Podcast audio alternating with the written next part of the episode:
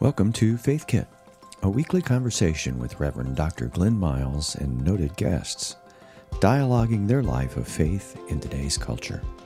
Let's join Dr. Miles and today's guest. Hi, this is Glenn Miles, Senior Minister at First Community Church, and I'm thrilled to welcome you to Faith Kit. My guest today is Reverend Jim Long, the Minister of Pastoral Care Emeritus at First Community Church. Jim, how are you? I'm good. How are you? I'm doing well. yeah. We've been talking a little bit of baseball, and it's always yeah. uh, good to chat with you. Although I got to tell you, uh, Tim Van Sant, he's he knows baseball just as well as you and me. It's kind of fun to talk to him, and yeah. he knows a lot of sports generally. He, just in general, he does. Yeah. So he, it's worked out well that he's he's come on staff not long after you retired. So it's good stuff. well, I knew he'd be helpful to you. That's what we were looking for. Yeah, for sure. Right. Um, so, uh, Jim, just take a moment, will you please, and and tell um, our listeners listeners, anybody who's a, a longtime member of the church certainly knows you, but we got a lot of new members come in last uh, few months, a couple of years.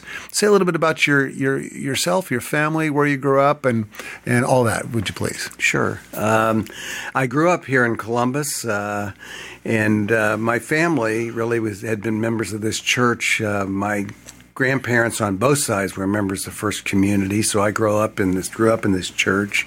Um, when, did they join in the twenties? Do I remember? Yeah, right? the the Murphys, my mom's uh, parents, uh, moved over on Grandview Avenue in Haines, and uh, they joined in about 27, I hmm, think, mm-hmm. 1927. Uh, then the Longs didn't live too far from there. They were at Virginia and First Avenue. Oh wow!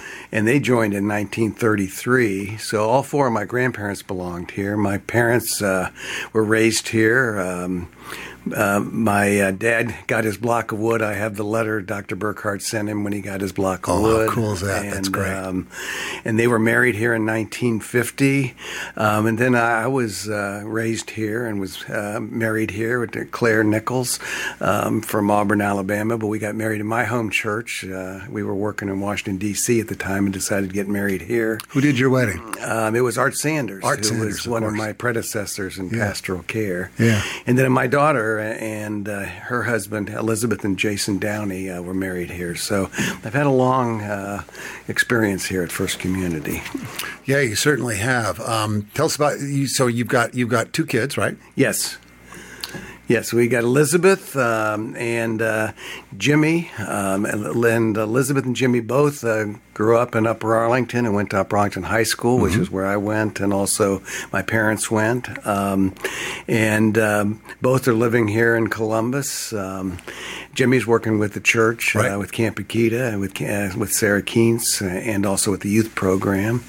And uh, so we, the whole family's been active here in different ways. Elizabeth had been on the governing board and uh, and is now on the nominating committee. So things are still very active there. Your family, your family tradition c- continues on. yes, I, have I've enjoyed teasing you. I know. I remember going to a, a basketball game with you at Ohio State. Yes, and at halftime we went to get a beverage or something, and I think every single person said, "Hey, Jim, how you doing? Jimmy Long, how are you, Jim?" And Pastor Jim. It was just incredible to see how many people know you. It's kind of fun to to be that well known in the community.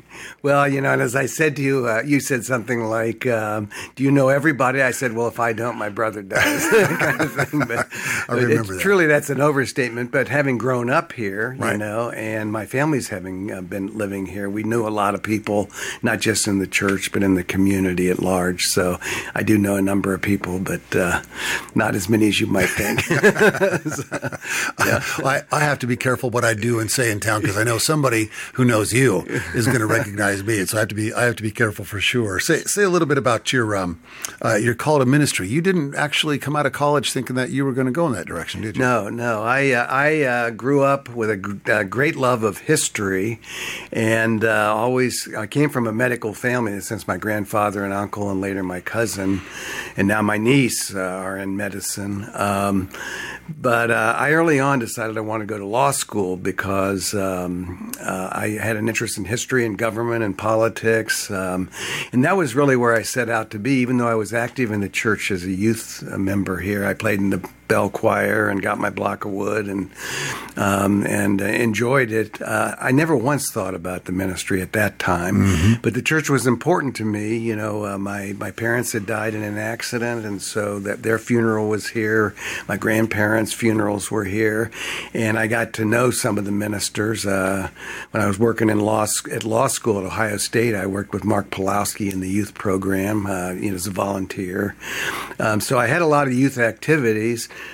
But I really um, was focused on going into law, and I my first job was in Washington D.C., um, where I met Claire. We we both had joined National Presbyterian Church. She was a lawyer for FDIC, and I was a lawyer for a, a trade association representing the cosmetic industry. But we met in a Bible study there, and I started to be one of the assistant teachers eventually. And so I had this interest in teaching, um, but once again, not thinking I would go into the ministry. Moved back to Columbus um, after about five years in D.C. And uh, Claire and I uh, were married here, and then we've raised our family here. Um, but I still was intent on getting into government. I was uh, the assistant director of the Ohio Ethics Commission. Oh, wow. Um, And then went to a law firm, Baker and Hostetler. Uh, but during this time, I was active in the church, working with um, some of the ministers on adult education. And I was increasingly aware I wasn't th- that happy in law. I had had some good law jobs. I, uh, at the law firm, I think they were, uh, they liked me, as they said, but I, they wondered why I wasn't more focused uh, putting more time in. I was involved in the community at uh, on the uh, what they call the Franklin County ADAMH Board. I was the chair of that, so I had a lot of activities, but I really wasn't as focused on the law as you might think, and so uh, I had started taking occasional classes at the Methodist Seminary and just loved it. I had had five classes at night, and I thought I would just simply be a more active layperson. Um, but when the law firm said to me, and I, I wasn't fired, but I was basically said, if you, you got to pick it up, or, or you know, you may have to find something else to do. And I remember going to. Um, uh, Claire, and she had just uh, was ready to go back to work in state government because um, our kids had been born. And I, I, said, I really want to go to seminary. I really want to um, to pursue that. And so she went back to work full time and um, and she really made it possible for me to to complete my studies.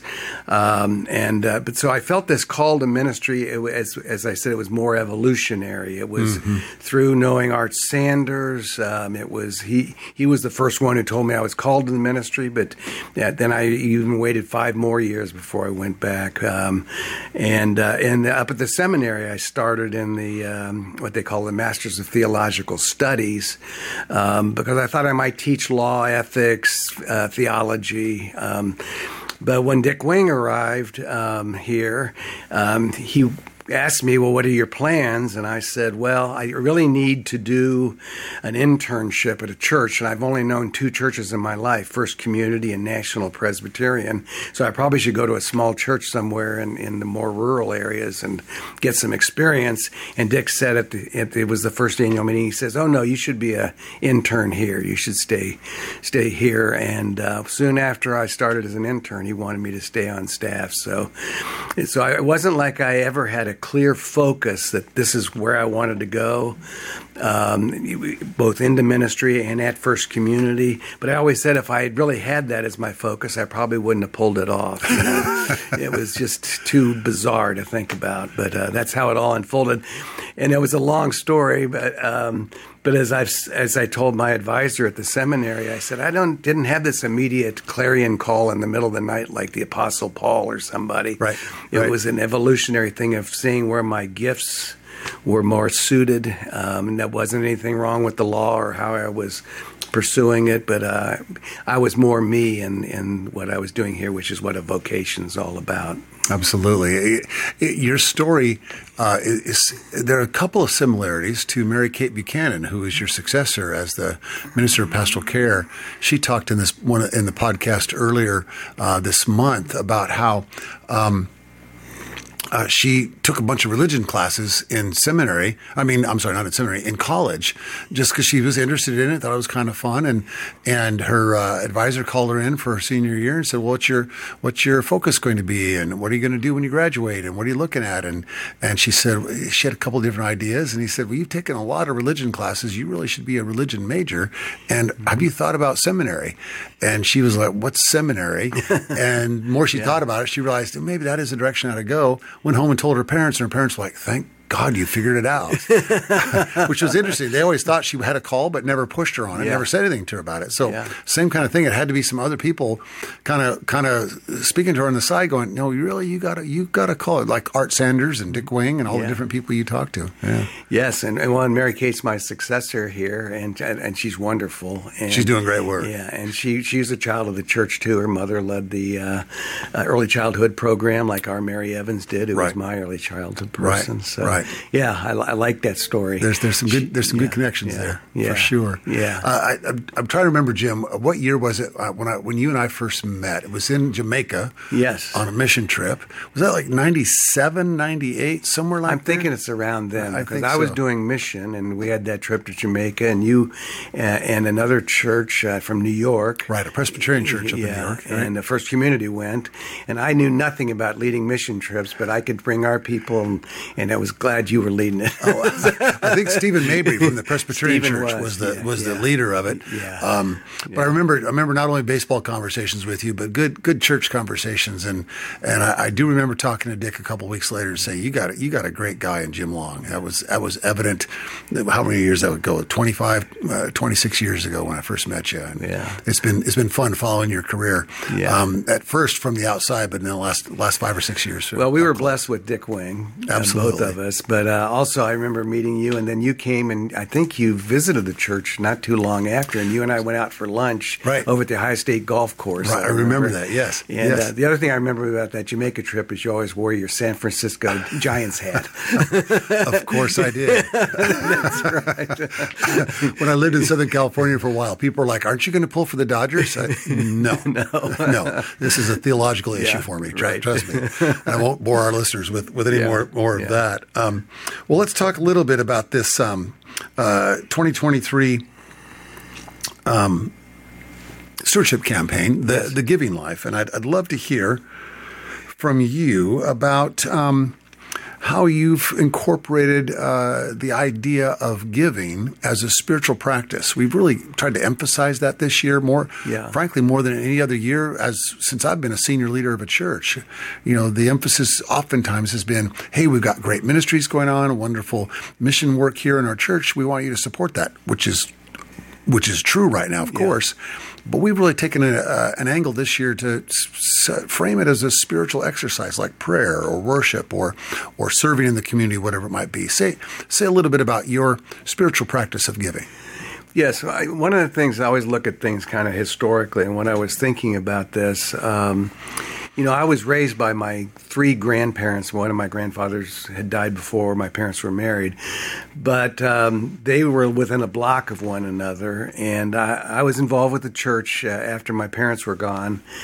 And I learned from, about giving from my grandparents in some ways. You know, when you're when you're young, I can remember coming here, and you know, the, the you would put a dime in the basket Right. in our Sunday school, or I remember we had little UNICEF boxes where you could bring money in. But I didn't think much about giving or how the church operated.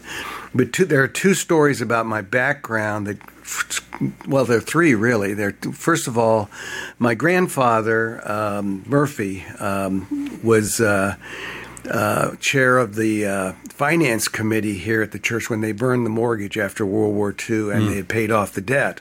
And I can still remember my grandfather writing check on a, uh, to First Community, and he says, "I write a check um, every uh, every month to the church because the church has to turn on the lights and has to be heated, etc." So he was a very pragmatic person, very practical Right, person, right. and he did that, uh, but he you know, he modeled that for me, so it got me thinking that was the first thing. Then I was in law school and working with Mark Pulowski here, and the church was I'm going to uh, change the sanctuary. They took away the theater that was down here, um, and they put the bridge over that, and then of course created the uh, the gallery court and Wuest room, and then they turned the choir towards the congregation. So there was a capital campaign, and I'm in law school, and I'm, not, I'm i had some money uh, to get through school and everything. But I remember my grandmother Long, who getting to the spiritual part, said, "We ought to give to the capital campaign." I'm I'm thinking I'm a I'm a law student at Ohio State, and I haven't, you know, I'm not even monthly pledger, and so I remember pledging uh, a three-year pledge. I think it was something like ten dollars a year, which is not much.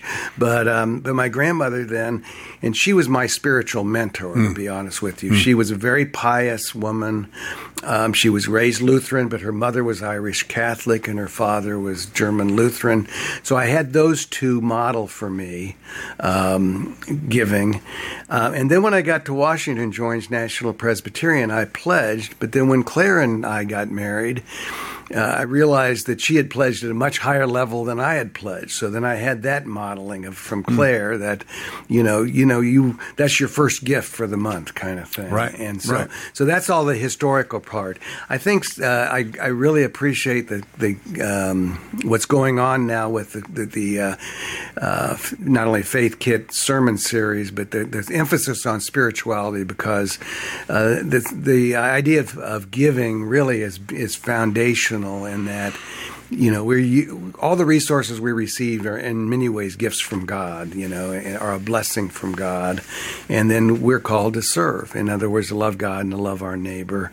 And so the, the spiritual practice of making choices um, about what to give and what what you say I can't give to are, are very important, not just from a, a, practical standpoint, as my grandfather described it, but also uh, from a spiritual standpoint that we're called to share with one another. And and uh, so I appreciate the emphasis there. And it's a hard one in our culture, I know, but it's it really then causes you to think more deeply about it. Yeah, right. There's there's a couple things that stand out from what you said, Jim. Uh, one is you uh, uh, your wife modeled for you a, a, a more um, uh, well to put giving first. Yeah. really, the first thing you do is you make sure you make that gift.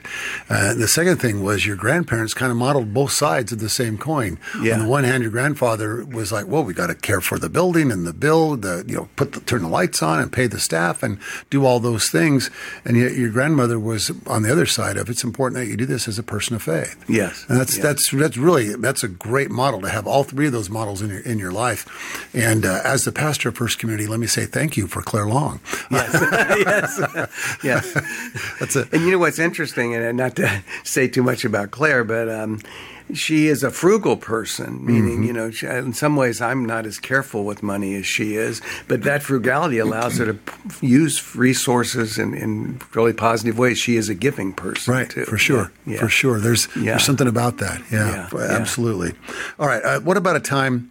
Um, uh, I think our listeners would love to hear about a time, Jim, when when you've kind of shared this a little bit, uh, when you were given at one level and you sort of got challenged or stepped up and and gave it a higher level. Uh, can, you, can you share a story about a time when you did something like that? Yeah, well, in a way, I think uh, both stories I've described. Um, you know, the fact I never even thought as a law student, you know, having grown up in the church, I don't know whether we, you know, how much I heard about stewardship uh, when as a as a child, but uh, I think my the fact my grandmother challenged me that you ought to give. That was the first thing, um, and that was that was I won't say a stretch. Um, as far as the amount of money I gave, but it was a stretch as far as getting over the hump of saying, well, that's part of my responsibility, right. you know, kind of thing.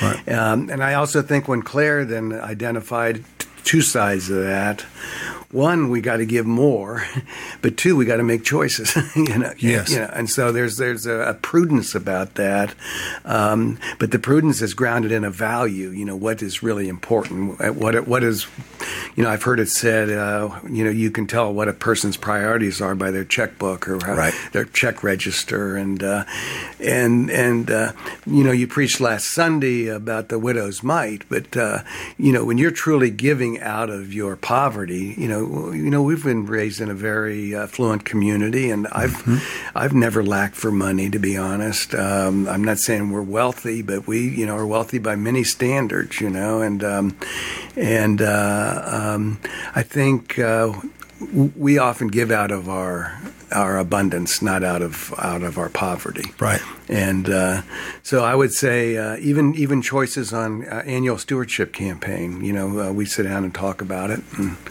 and say, you know, what are we going to give this year, and, and what else are we supporting? So. Yeah, there's a there's a, a similar uh, experience in my own life that that um, thinking this is as much as I'm able to give, and the, the like you, the person in my house who says, you know what, we can do more than that, has been my wife. And what, what Julie's always pointed out whenever we've done stretch giving, when we've gone farther than we thought we could, uh, she looks back at the end of the year and said, "Do you see where we are now? We we we gave more than we thought we we're going to give to the church, and we're doing fine." Yeah. in, in our yeah. own personal finances. So I, that's it's it's really uh, it really is a blessing in a way, in a way. We we didn't not not in the TV preacher way. If you give to the church, you're going to get even more at the end of the day. no, not not in that way at all. But to recognize that we were able to support the church we love and care for, and still be able to take care of ourselves in the way we, we had hoped. So um, it's really it's really kind of a cool thing when we can practice like that. Yeah. So t- take take off your pastor's hat for a minute. I, I mean, I know you're an emeritus now, yeah. um, which means to have served with distinction. I believe that's the the uh, the Latin. I never really knew. I, I think that's what it means. so. You you've served with distinction, and it, it was a it was a thrill to uh, uh, give that honor to you. Last, Was it at the end of December last year? I think is when we did that. Yes. Is that right? Yes. Yeah. Yes. Um, uh, so take that hat off for a minute and and uh, th- just just say why you give to the church is is uh, what is it about the church that compels you to give in our our missions and our ministries and whatever other aspects you'd like to talk about. Yeah, I, I keep relating back to being a child of this church, and uh, you know.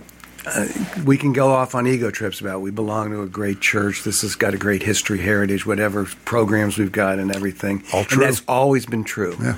It's been true every stage of my life. Um, but what I really love about the church is I really uh, love the uh, the inclusive theology, um, uh, the the idea, uh, you know, and, and this has really come to the fore so much in our culture.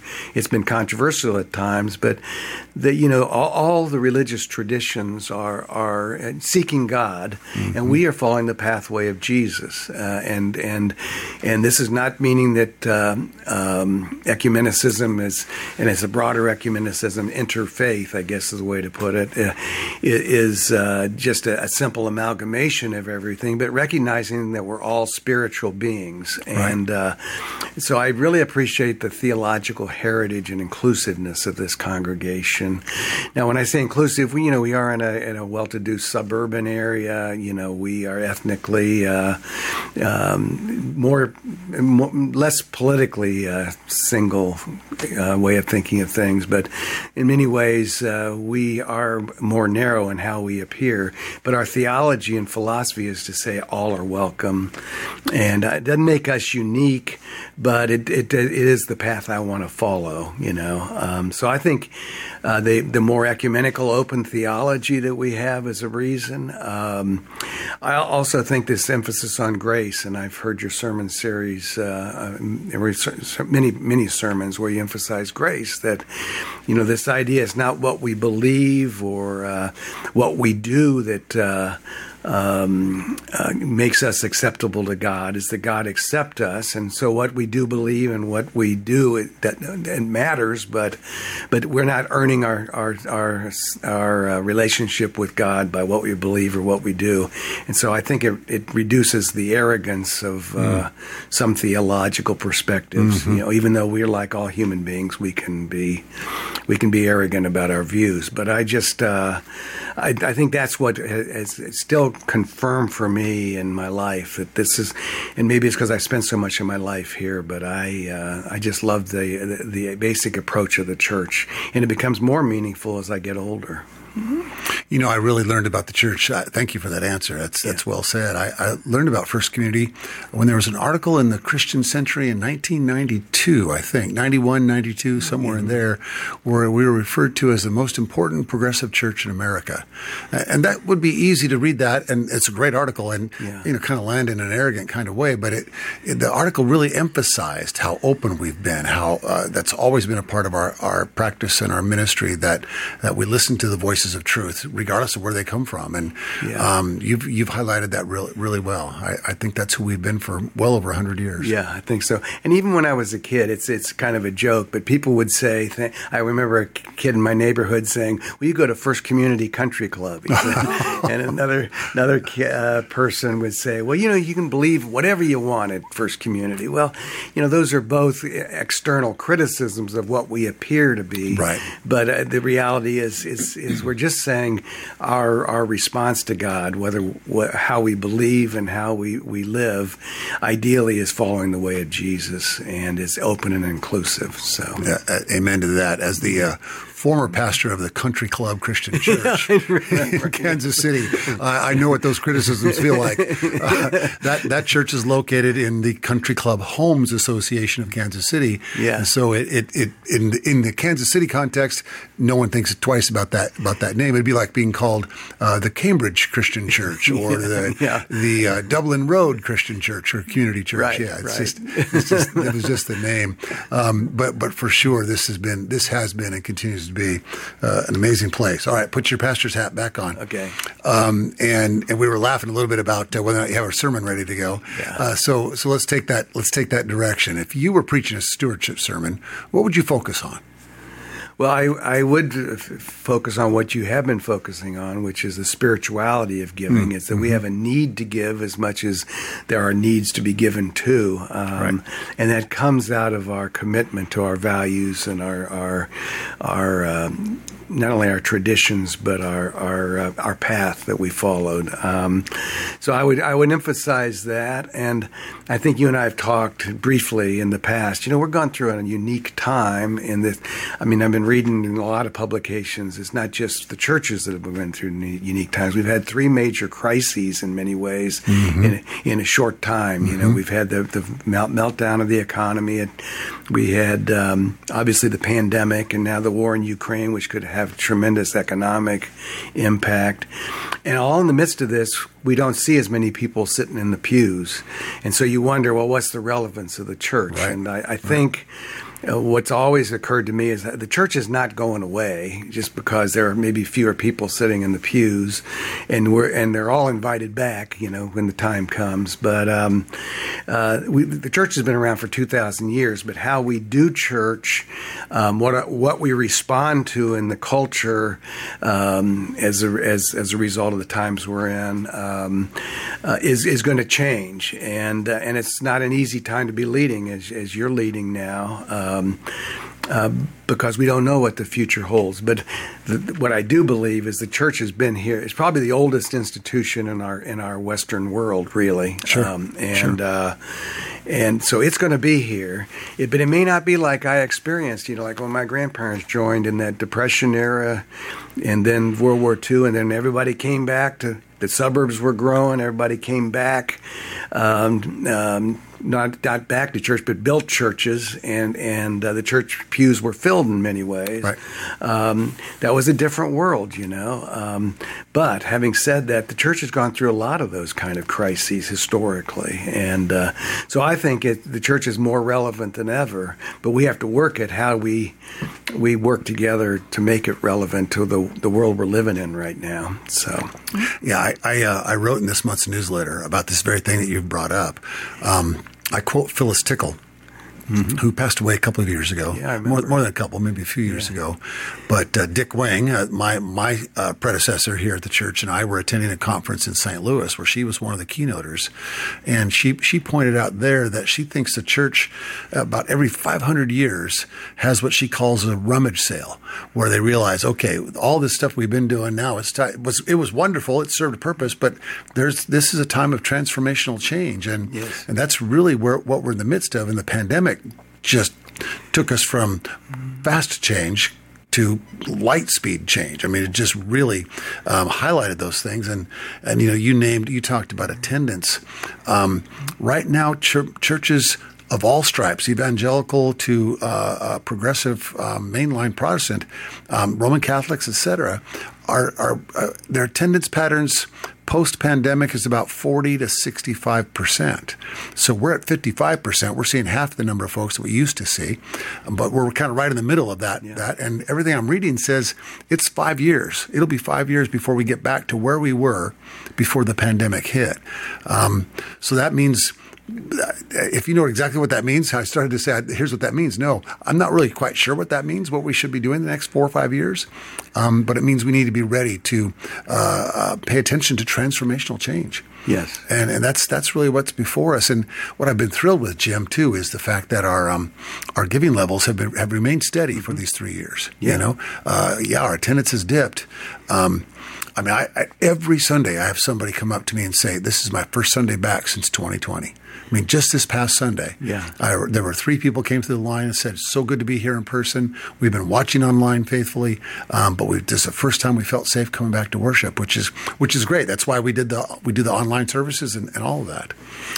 All right. Um, uh, so thank you for for for that. You've given me some ideas for this Sunday sermon, uh, which is the primary reason I'm doing these is to uh, get get ideas from my colleagues. that's, what that's what appropriate. Absolutely, absolutely.